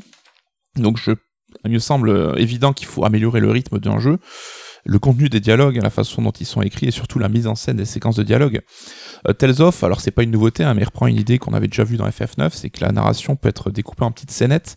Et là, ce qui est intéressant, c'est que tu peux la déclencher au moment où on te la propose ou te la garder un petit peu en réserve pour euh, l'écouter plus tard, donc ça te coupe pas dans, dans, dans l'action, quoi. Ça, c'est vachement bien. C'est quelque chose qui existe hein, depuis le premier euh, Tales of, hein, le Fantasian. C'est un truc qui est historique chez les Tales of. C'est une euh, quelque chose qu'on a aussi de- pu voir euh, chez chez Square Enix, hein, chez Square, enfin chez Final Fantasy 9 par exemple. Il y avait ces scénettes, alors que tu pouvais pas déclencher quand tu voulais, mais en fait que tu pouvais euh, Tu peux choisir de regarder de, ou pas. de quoi. rega- de regarder ou pas. Ça, je pense que c'est quelque chose qui est, qui est, qui est lié euh, en fait à la modernité, mais à la rationalisation. Si t'es chaud, je te parle de ce petit point très précis de rationaliser parce que, en fait, je trouve qu'il y a, une, volonté en fait des JRPG modernes à rationaliser, tu vois, certaines choses, qui cherchent, tu vois, à rationaliser ce qu'ils nous racontent et ce qu'ils nous montrent. Et en fait, dans un JRPG, le plus souvent, tu vois, une grande aventure, c'est un grand voyage.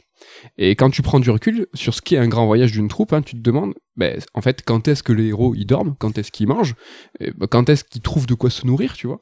C'est pour ça que je parle de rationaliser. Et on se demande aussi quand les personnages communiquent entre eux dans l'intimité, quand et comment. Et ça, c'est ce que tu viens d'aborder avec les scénettes. Et tu vois, l'un des pinacles de cette mouvance, de ce désir de rationaliser, c'est à mon sens FF15 en fait.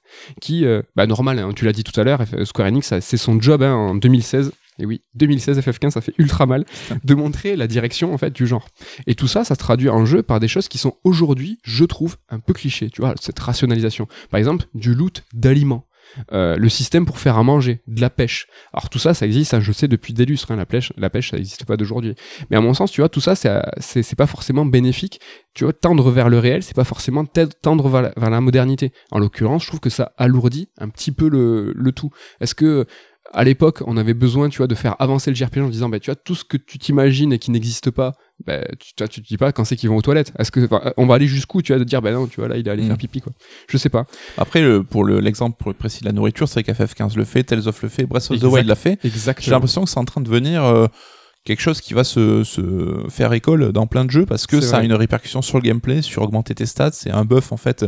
Bah, plutôt que de prendre une potion ou quoi, bah, tu crées toi-même ta nourriture pour engendrer une augmentation statistique ou de force ou quoi. Dans, et tu peux même choisir toi-même dans quelle direction. euh, même Resident 8 l'a fait quand même. Putain, c'est c'est c'est- Mais c'est ça le truc, euh, c'est que, alors sans mauvais jeu de mots, parce que ça c'est un nouveau truc que le JRPG va digérer, euh, mais euh, c'est qu'il faut faire gaffe à ce que c'est quoi. Si à fut un temps on l'avait ignoré, euh, c'était pour euh, des soucis de fluidité, alors c'était aussi des soucis de faisabilité hein, dans les JRPG de l'époque, mais on pouvait pas tout traduire hein, de la réalité. Faut faire gaffe, tu vois. ça reste souvent euh, pas obligatoire quand même. Euh, ouais, Tu c'est pour ça qu'il y a cette, comparaison, tu vois, réel et moderne, c'est pas synonyme, quoi. Ça, Mm. il faut faire. euh, euh, mais bon, pour ce qui est des scénettes, je trouve que c'est cool, que ça donne la consistance au perso, que même dans un Rise, en fait, quand tu te déplaces, euh, ben, les personnages y parlent. Euh, et mais faut faire gaffe parce que tu vois, par exemple, sur Xenoblade 1, c'était insupportable. C'est-à-dire qu'ils parlaient tout le temps, t'avais juste envie de leur dire, mais fermez-la. Et c'était pas, ça donnait pas de la consistance. Euh, dans Rise, c'est bien fait parce que euh, t'as même euh, des fois le personnage qui va dire euh, là où il faut aller. Alors que c'est des petits discours en bas à gauche. Mais euh, Rise est intéressant parce que au point de vue de cette narration justement, donc on fait, on le sait, la mise en scène c'est pas tant dans les cinématiques globales qu'elle doit être améliorée. Là ils ont fait quand même des progrès là-dessus. C'est dans les petits détails, les petites discussions. Ouais. Et Rise a ce côté scénette que tu peux regarder quand tu Ouais. veux. Et il y a aussi ces discussions que tu as en marchant. Ouais. Ça te montre même, je trouve que c'est annexe parce que les sous-titres sont en bas à gauche, donc dans un truc qui est pas forcément super lisible et que je pense qu'il y a très vite des moments aussi où tu comprends si c'est important ou pas et que tu vas peut-être même pas lire parce que tu vois que c'est juste des détails à la con là, qui se racontent. Mais ça, c'est quelque chose que FF15 faisait aussi très bien. Dans la vie de groupe, ça crée une véritable vie de groupe. Ouais, FF15 l'a bien fait. Et, Et, euh, et un autre ski l'a bien fait. Non mais, rappelle-toi, quand tu es rentré, tu vois, t'avais, t'avais les PNJ dans FF7 Remake, et oui, pour ceux qui n'ont pas capté, mais euh, quand tu arrivais, t'avais les personnages qui parlaient entre eux. Tu les entendais. En fait, ils s'adressaient pas à toi, mais t'avais une vraie vie, en fait, euh, des PNJ qui allaient avoir des, des, des lignes qui répétaient certes, mais en fait, qui donnaient de la consistance à l'environnement où tu, tu évoluais. Et ça, je trouve que ça va, ça va dans le bon sens. Et en fait, on voit que bah, cette euh, évolution de la narration se commence à se découper en strates avec les grosses scènes cinématiques, les phases un peu bivouac, on parlait d'FF15, mais même Grandia le faisait à l'époque, j'en parle dans un dernier Sur Strike, et bah, ces scènes de dialogue tout bêtes et qu'on peut voir euh, maintenant, euh, ça qui sont les plus modernes, je pense, alors qu'elles sont peut-être les plus insignifiantes, euh, bizarrement quoi. Et c'est exactement une super ton analogie avec les strats. Dans Horizon, c'est le cas, c'est que tu as différentes façons en fait dont l'histoire t'est racontée. Tu as les scénettes qui a sa, sa, sa, mise en scène en fait. Tu as les cinématiques in-game en 3D qui va avoir sa mise en scène aussi, mais tu as même aussi par exemple les, les, les phases d'animé, on parlait Mm. tout à l'heure, où en fait là bah, tu regardes ton, ton, ton animation devant toi et tu as comme ça plusieurs façons de l'histoire t'est racontée de différentes façons et tu vois une traduction euh, de la caméra presque, la façon dont elle se place. Quoi. Et on voit même pour les jeux occidentaux qui ont peut-être pris un peu d'avance sur certains aspects, les questions de la mise en scène des dialogues n'est pas forcément aussi réglée là-bas. On se rappelle de Witcher ou même de Mass Effect, ça reste des plans, des champs contre champs assez statiques. Là aussi, ils n'ont pas encore trouvé la formule pour rendre ça super passionnant, quoi. C'est ce qui est compliqué avec le JRPG, c'est que c'est quelque chose qui est extrêmement dense, souvent très long, avec beaucoup de lignes, et euh, bah, quand t'as tant de discours, tant de dialogues, déjà, est-ce que tu peux tout doubler? C'est vrai que ça fait partie de la narration, est-ce que tout- tous les personnages ont, ont une voix? Bah, Ça a commencé avec FF10, hein, Mm. tu vois, où tu te disais, putain, Tidus, il parle.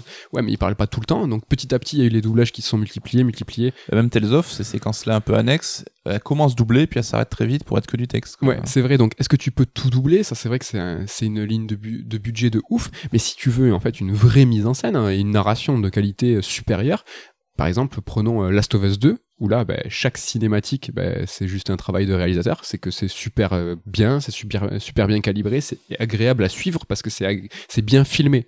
Sauf que si tu fais ça sur un JRPG, c'est qu'il faut une qualité de 40-50 heures. Comment tu fais et surtout comment tu le budgettes C'est ça le problème du JRPG, c'est que c'est c'est que c'est gros en fait. C'est le nerf de la guerre, effectivement. Euh, bah, justement, le nerf de la guerre, le pognon, bah, l'exploration, ça se ressent forcément. Et euh, la question des villages se pose aussi parce que, avec l'évolution de la puissance des machines, bah, créer un monde de JRPG, ça demande énormément de temps et de moyens. Et du coup, bah, l'exploration et les villages, c'est un peu qui en ont pâti. Ça a été un peu ce qu'on a mis de côté euh, en priorité parce qu'on n'avait pas forcément la thune de, de le gérer. Et c'est l'un des griefs qui a été adressé à FF13 hein, notamment, qui cantonnait l'exploration aux fields. Alors putain, on parle tout le temps de fields. J'arrive pas à trouver un terme français qui correspondrait. En fait, c'est ce qui remplace, c'est des zones de transit en fait où tu voyages, ce qui remplace ponts, un peu la carte, Ouais. voilà, et qui permet d'avoir des combats en fait. C'est pas des séquences narratives, c'est des séquences souvent de combat, mais qui Ouais. n'est pas non plus du donjon. Ouais, c'est des donjons de, de, de, de- voyage en fait. Tu parlais de bulles tout à l'heure, c'est on Oui. peut parler, c'est des morceaux de cartes. Et euh, donc euh, FF13 a cantonné cette exploration-là aux fields et aux donjons, et ce qui va à l'encontre finalement de l'ADN du JRPG et sa glorification du voyage et de la rencontre. Bah, en fait, le- on se retrouvait avec un jeu qui manquait de vie.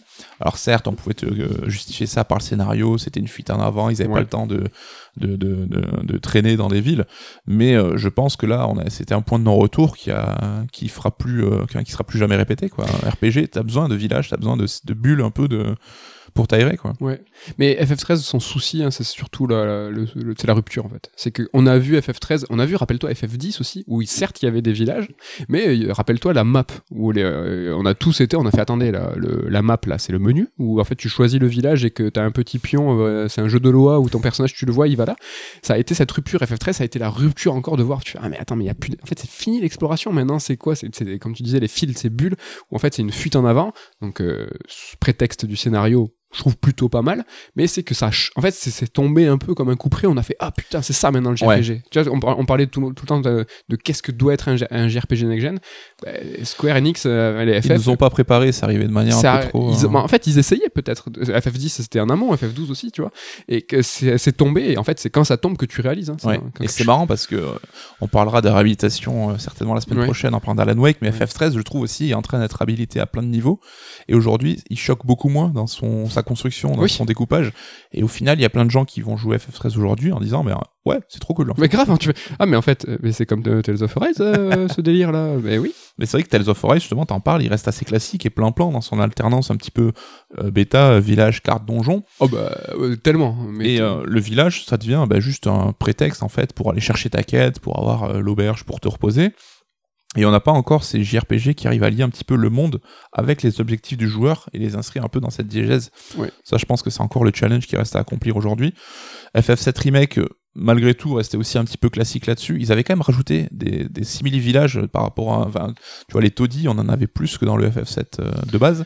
c'est vrai. Créer un peu plus de, de vie, quoi. un peu plus de vie, un peu plus de de, narration environnementale. C'est vrai que dans FF7 Remake, si tu fais vraiment attention, tu regardes comment les taudis sont construits et tu te dis ah mais en fait c'est fait de briques et de brocs. Ah ok il y a ça, il y a ça. Et si tu vraiment tu te penches et tu vas tu vas comprendre que oui il y a une vraie euh, narration derrière la construction de ces villages, de ces taudis. Donc là, bah, FF7 Remake c'est que Midgar, hein, donc euh, c'est difficile de juger en disant bah, comment ils vont faire ça plus tard sur les villes, euh, les villages plus classiques. Donc tout ça sur ce qui a été fait. Je trouve qu'il y avait une certaine forme de modernité parce que ça racontait quelque chose. Et le, la thématique un peu liée, ben, c'est les quêtes secondaires. Ça reste l'un des piliers d'un monde ouvert donc de la next-gen. On voit les Far Cry, l'Assassin, ça fourmille à chaque fois de quêtes secondaires. FF15 a tenté de les intégrer, mais elles étaient souvent inintéressantes. hein. C'est va ramasser des grenouilles, va récupérer une cargaison euh, bloquée. Je trouve que les DLC avaient euh, voulu un petit peu renouer avec ce côté, la quête secondaire annexe de tel personnage qui correspond à son arc narratif. Ce qui était, alors je n'ai pas fait les DLC, mais ils n'ont pas forcément bonne presse, ça n'a pas été super intéressant. Ils sont tous de. enfin, en fait, c'est de mieux en mieux. Plus t'avances dans les DLC, mieux, mieux ils sont. Euh, hors- Hardin, mais euh, vraiment, c'était c'était de mieux en mieux. Mais ce que tu dis, c'était chouette. C'était de, de combler, de, de, de, coupler en fait la quête annexe à un arc de personnage. Euh, ça, c'était c'était chouette, ce qui n'est pas le cas dans les JRPG. mais qui devrait être inclus dans la trame principale, je pense, enfin comme une option en tout cas, pas dans un DLC, quoi. Ça, c'est un petit peu dommage. Mais t'imagines, euh, ou alors, mais non, je dis même l'inverse. Imagine que ta quête secondaire est un l'arc d'un vrai perso et c'est à toi de décider ben moi je veux développer euh, ça serait un luxe que pour l'instant aucun JRPG euh, n'a réussi à n'a réussi à faire et même FF7 remake alors ça c'est pas pour lui trouver des excuses mais FF7 remake les quêtes annexes sont là pour te donner plus de combats à faire c'est vrai que tu as envie de faire de- des combats plus durs c'est dans les quêtes annexes Ça reste trouver. un des défauts du jeu parce qu'elles sont jamais, elles vont jamais chercher bien loin. Quoi. Mais ça va, ça va clairement, ça, ça va pas très loin. Le jeu s'en moque. T'as toujours, t'as la quête annexe des chats qui ne se termine pas. Ou fait, le mec, même Cloud dit, mais on s'en fout des chats. Mais oui, on s'en fiche. Mais FF7 Remake n'a pas réussi à le faire. C'est-à-dire que les quêtes annexes sont pas intéressantes, sont pas passionnantes et sont là comme un coup de coude, comme un hommage, vous l'appelez comme vous voulez, mais comme un regard euh, dans le rétroviseur de ce qu'étaient les JRPG à l'époque. Euh, FF15, ben, ça n'a pas fonctionné. Euh, alors toujours, euh, ben, c'est les chasses. Donc ça, ça existe depuis toujours. C'est la quête annexe des c'est chasses. la quête annexe facile, quoi.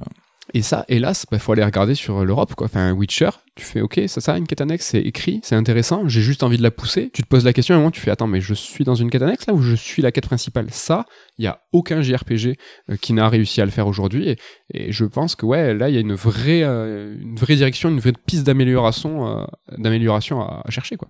Écoute, tu as conclu à ma place, donc c'est parfait. Pardon. Non, mais pas de problème. hein. Euh, on va parler du cadre du jeu, c'est quelque chose qu'on n'aborde pas forcément souvent, mais c'est vrai que les JRPG ont un cadre parfois un petit peu stéréotypé. On parlait de Tales of, ben, on retrouve un peu les clichés japanime, shonen. Ça devient un petit peu redondant, je pense, pour le public aussi. Et Tales of, il joue à fond cette carte-là, ça a toujours été le JRPG japanime. Yakuza 7, je trouve, a fait vraiment euh, du bien, malgré tout, quoi qu'on pense du jeu, et je pense que son succès aussi, il doit à ça, c'est que t'avais un JRPG ben, dans un cadre contemporain, et ça change, c'est cool. C'est vrai que la saga des Mother a plu, hein, justement, alors au-delà de sa qualité d'écriture, euh, Mother que je n'ai pas fait, mais Damien en dit le plus grand bien.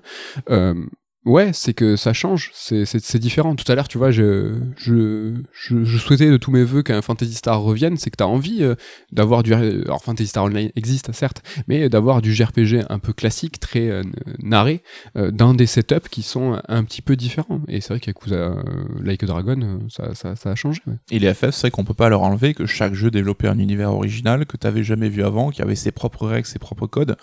Et ça aussi, ça faisait du bien, donc.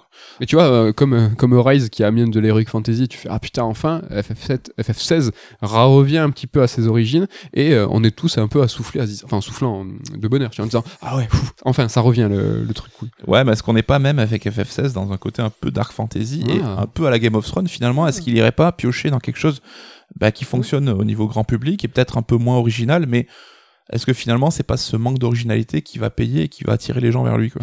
Ouais, carrément, mais ouais, c'est vrai que le, le côté Dark Fantasy, euh, Game of Thrones, évidemment, euh, bon, je vais pas oser parler de Dark Souls, mais euh, c'est vrai qu'un côté plus proche, finalement, du grand public, mais dans le Dark Fantasy, ça y est, on connaît, Euh, donc euh, la fantasy plus euh, fantasy, plus, de, de- plus poétique, Plus naïve plus peu, naïve, ouais. plus poétique. C'est peut-être plus dans l'air du temps quoi. Non, c'est peut-être quelque chose qui, qui va être un repoussoir pour certains en tout cas, mais je trouve que ouais, ton, ton exemple de Game of Thrones super pertinent. ouais. On passe aux options de confort et c'est là peut-être je pense où nos avis ont le plus divergé. À mon sens, hein, est-ce que c'est encore euh, possible de faire perdre des heures aux joueurs euh, après une fois que tu as perdu contre un boss par exemple avec un retour à la sauvegarde euh, Tu vois, là, Tales of, t'as des sortes de checkpoints aussi. Si tu perds contre un boss, tu peux choisir de retenter le combat tout de suite. J'ai aucun problème avec ça, je trouve ça très bien. Sur, sur ce point-là, je vois pas l'intérêt euh, rétrograde hein, de se dire ah ben non non là ça charge. Tu vois rappelle-toi un peu à Resident Evil c'est attends il y a écrit charger là euh, charger la sauvegarde. Non je suis revenu à l'écran titre, je- comment, comment ça Non bah t'es mort contre un boss. Tu peux choisir par exemple bah, de retenter ta chance ou de repartir au dernier à la dernière auberge. Ça c'est une vraie option de confort hein, donc qualité de vie. euh, où il y a, je trouve, aucun. euh, Argument qui Ouais, c'est euh, que du retour C'est que du bénéfice. Moi, j'y vois aucun problème. Et est-ce que le RPG Next Gen ne devrait pas aussi mettre fin au grinding hein? C'est une méthode un peu ancestrale. Ben, le boss est trop fort, tu vas faire deux heures de combat pour, euh, pour gagner ton niveau. Encore une fois, un Papi Sakaguchi, qui avait quand même sa petite idée de l'évolution qu'il voulait donner au genre RPG, ben, il a commencé à réfléchir en sens. On se rappelle que Lost Odyssey, ben, il te capait ton évolution, c'est-à-dire qu'à partir d'un certain nombre de combats dans une zone, tu ne gagnais plus d'expérience, donc ça servait à rien de grinder artificiellement. Ça aussi, est-ce que c'est pas un vestige euh, du passé? Si, clairement, mais là, je pense que tu, je vais faire aussi une petite parenthèse parce que pour ce qui est du grinding, euh, je suis tout à fait d'accord avec toi. euh, qu'elle soit artificielle, euh, j'en vois pas l'intérêt. Qu'elle soit aussi un hommage au passé comme Dragon Quest, ça peut être une bonne chose. C'est pas forcément nécessaire. Hein. C'est vrai que si tu fais SMT3 aujourd'hui, tu comprends un peu ta douleur. C'est pas quelque chose qui est contemporain.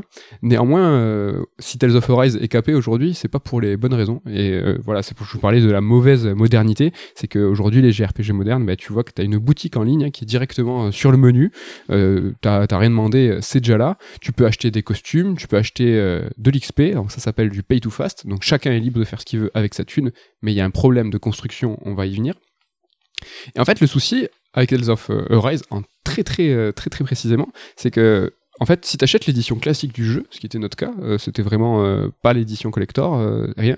En fait, on te donne un pack de contenu, ou avec des objets, des costumes, et toi, on t'a rien demandé, on te donne ça. Et clairement, ça, ça s'appelle un fixe, hein, c'est une, une technique de dealer. C'est que t'es là. La première euh, dose est gratuite. la première dose est gratuite et par la suite tu vas tu vas pouvoir débloquer donc avec des des guilds hein, donc c'est l'argent du jeu hein, euh, d'autres choses donc tu peux t'as des objets rares que tu peux débloquer en payant euh, pouvant faire sauter par exemple le cap des HP max enfin tu vois des trucs qui sont dans l'histoire du JRPG C'est un sacrilège. c'est un objet payant qui te le donne.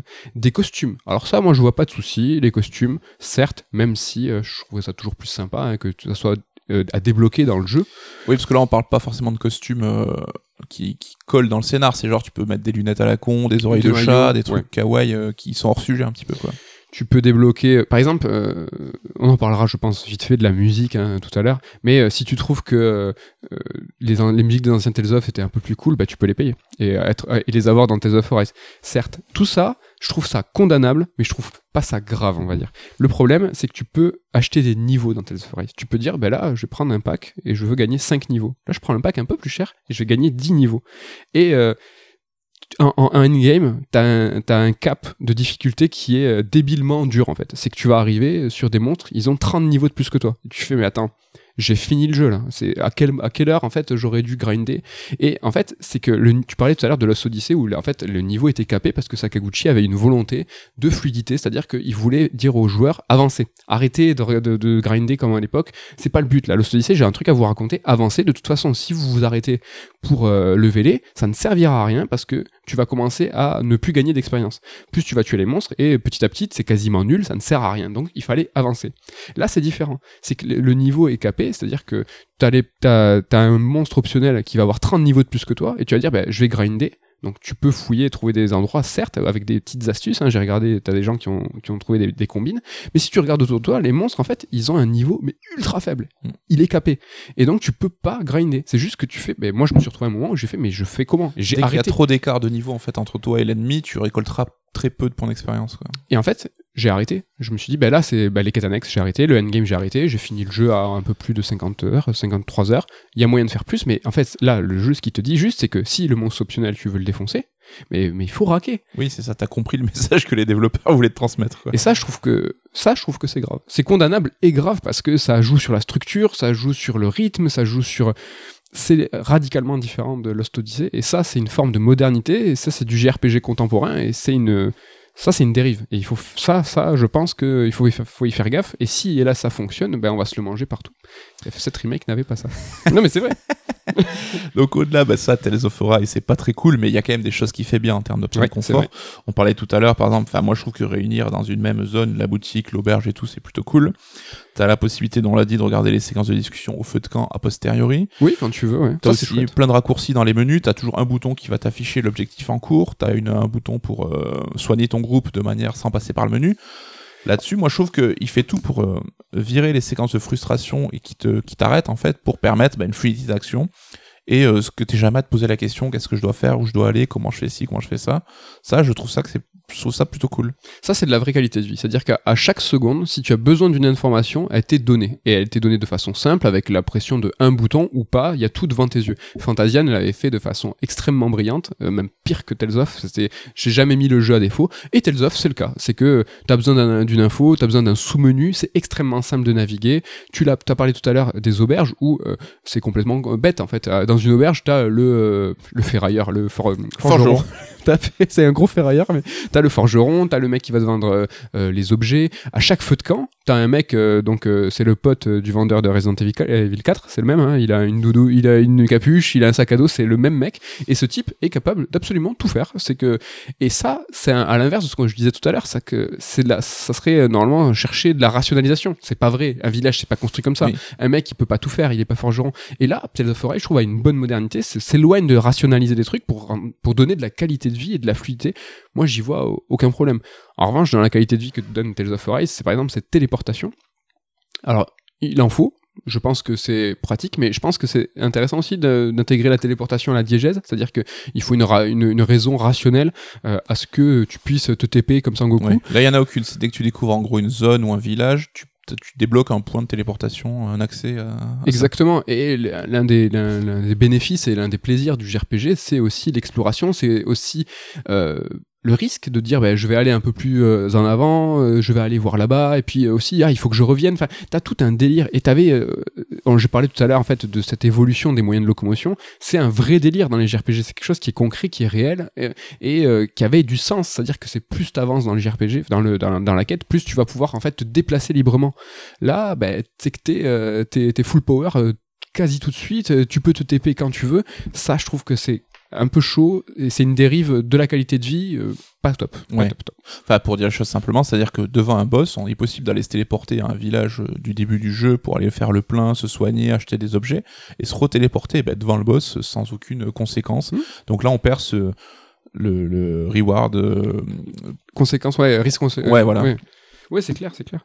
Euh, juste sur, euh, par exemple, très précisément sur Tales of Arise, il a un système en fait de menu de sphérié un peu à la FF10, mais beaucoup plus simple. Qui, enfin, euh, il y a les classes. Ça c'est quelque chose qui est très important pour les Tales of, mais tu vois, il a, il a réussi à digérer ce que c'était en fait les classes et puis à le, à le faire. euh, Par exemple, il va se passer un truc avec la cuisine, tel perso va gagner son sphérié cuisine. Je trouve pas incroyable à ce stade pour l'instant ce système. C'est Euh, vrai? Bon, il est pas incroyable jusqu'à la fin du jeu. hein, Tu vois, il y a rien qui est lié, c'est des arbres de compétences séparés. euh. C'est de la simplification. C'est que là, en fait, euh, je trouve qu'ils ont voulu, euh, un peu comme le gameplay euh, manette en main, euh, dans les menus, rendre ça simple. Vous voyez, vous avez votre sphérié qui est unifié par des thématiques. T'as pas à, te- à chercher, t'as pas à réfléchir, à te dire, ah, attends, ça, ce perso, c'est un healer. Je vais partir plutôt par là. Non, en fait, le perso va donner des caractérisations de personnages et tu vas, en fait, un petit peu les augmenter.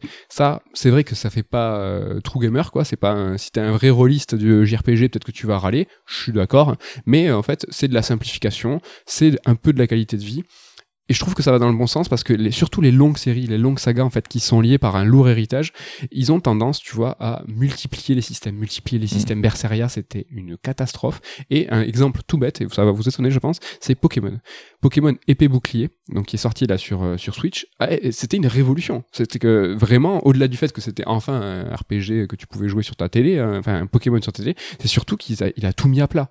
Et moi, les Pokémon, j'en pouvais plus. C'est-à-dire que ils avaient en, su- en surcouche vraiment multiplié, multiplié, multiplié les systèmes, je m'y intéressais même plus. C'est-à-dire que les Pokémon, au-delà de les, les accoupler, tu pouvais leur faire faire du cirque, tu pouvais leur faire faire, tu pouvais les échanger, il fallait que, il fallait qu'ils s'accouplent la nuit, à pleine lune, il fallait faire le poirier en même temps. Enfin, c'était, c'était trop complexe, c'était trop, et c'était excluant. Oui. Et là, Pokémon épée bouclier, ils ont fait, ok, on arrête, on met tout Table à rase. Tabula, tabula rasa. Je pense que Tales of Arise a fait un petit peu pareil, et euh, je pense que ça c'est une certaine forme de modernité de, Ouais. de, de pas euh, les systèmes, on peut les rendre profonds, mais on n'est pas obligé de faire un union quoi, les Oui. surcouches on arrête. Bah, tu vois, je pensais à Assassin's Creed Valhalla, qui, euh, la saga a pris une orientation RPG, mais l'équivalent du sphérié de Valhalla, c'est une purge. Il est gigantesque, il s'arrête jamais, il part dans des embranchements sans fin. Le moindre petit détail de gameplay, de, de, de, de, de points de compétence se, se décoche là-dedans.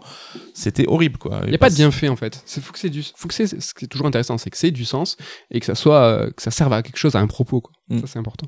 J'ai un dernier point qui va peut-être euh, te paraître un peu hors sujet, mais euh, pourquoi pas, c'est l'impact des Souls. Alors pourquoi? Ah. Bah, Parce que les Souls, c'est les jeux les plus influents de ces dix dernières années, il n'y a pas trop débat là-dessus. Et c'est ce que le Japon aussi a produit de plus fort depuis longtemps, de plus, alors peut-être pas de moderne, mais de plus influent quelque part. Mhm.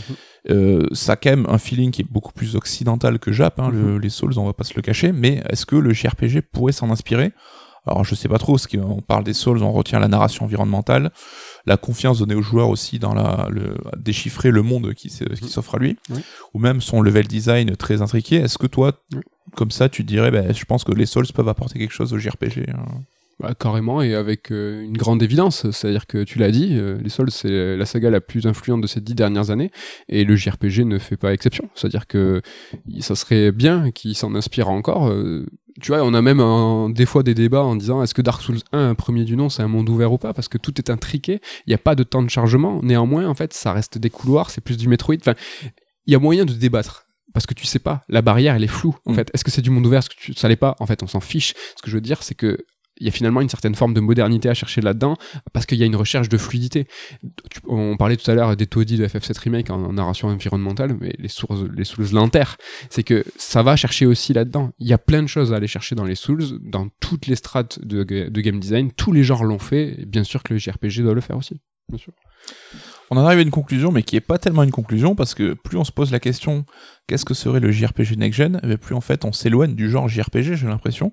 Et je me demande même est-ce que le genre il est pas condamné à rester, à rester un petit peu old school? D'ailleurs, on voit que Square Enix ils ont peut-être compris ça parce qu'enfin ils commencent à regarder vers leur héritage, à ressortir des compiles ou des, des remasters de leurs vieux jeux. On a eu des compiles Mana, on a eu des compiles Saga. Ouais. Et au final, bah, le JRPG il reprend un petit peu du poil de la bête depuis quelques temps après un gros passage de vache maigre, mais avec des jeux bah, qui restent dans le, le classicisme et euh, je suis pas certain, et là c'est là où ton avis sera intéressant, que les fans de JRPG, ben, le portrait robot d'un JRPG next gen, ça les excite plus que ça en fait.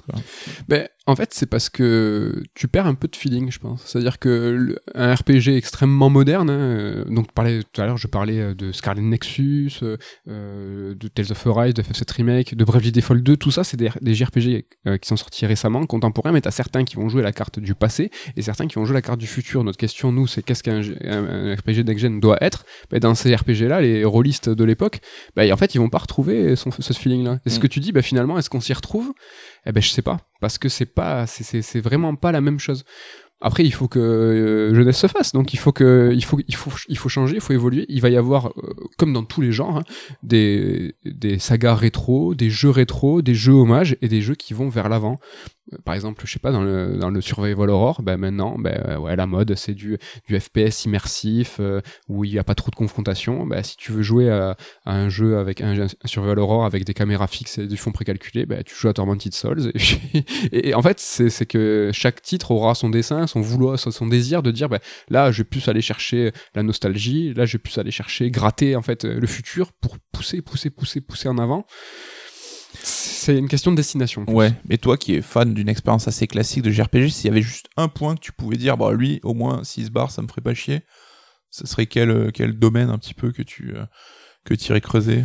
C'est quoi les combats? Sur le pass euh, sur, Ouais, enfin sur euh, les JRPG du futur, si tu disais s'il y avait un truc qu'ils pouvaient ne plus faire?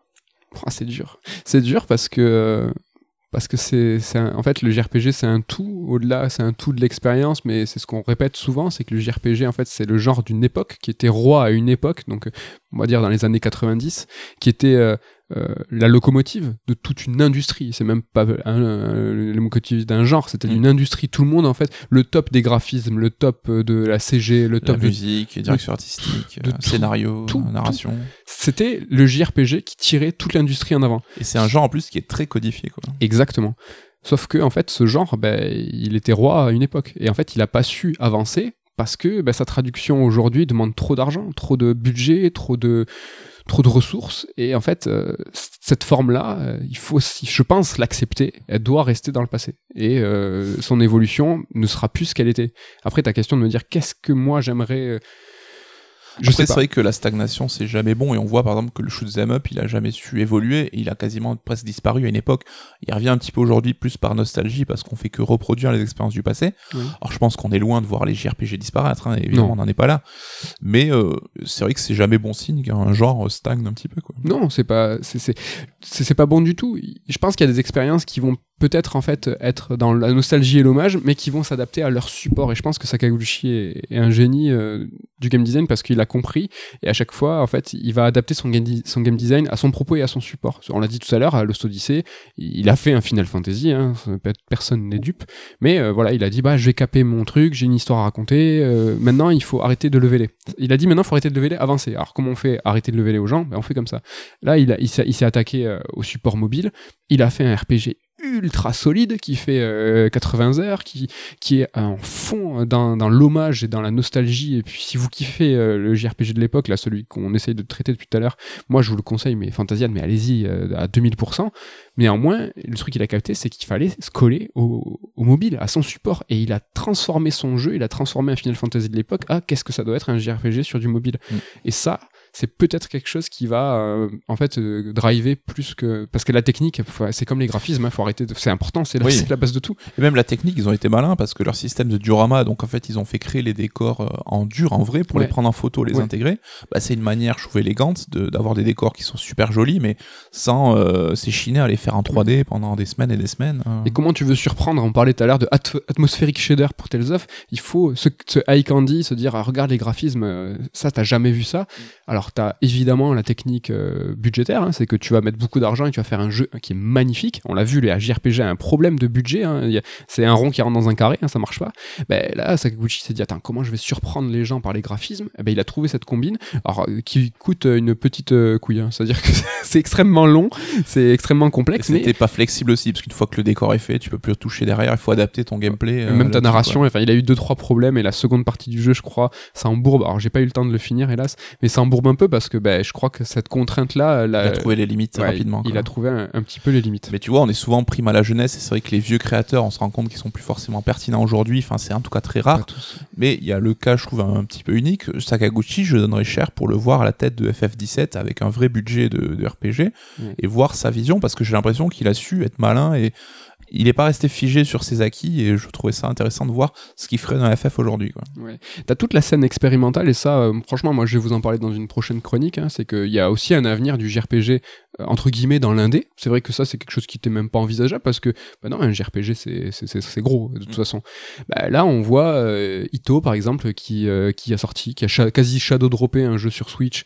alors j'ai bouffé le nom. Dungeon Encounters. Non, Dungeon Encounters. Donc ça je suis. Il sort aujourd'hui alors on enregistre. Donc je suis extrêmement curieux. Il y a Taro Yoko en fait qui va sortir aussi Voice of Cards. Donc des jeux qui sont un peu plus euh, mineurs au niveau du budget, mais qui vont. C'est pour ça que je parle de, scènes expérimentales qui vont dire je vais me m'éloigner, me soustraire de tout cet héritage et proposer quelque chose qui est différent. Là aussi, je pense qu'il y a une nouvelle voie qui va être intéressante. Ça, ces deux jeux, je vais les faire et je vous en parler dans une prochaine chronique. Donc je pense que c'est cool. Des fois, il y a des détails. Euh, c'est vrai que quelle est la plus grande série ancrée dans le plus grand héritage C'est peut-être Dragon Quest. Et là, euh, Sugiyama nous a quittés, donc hommage à lui.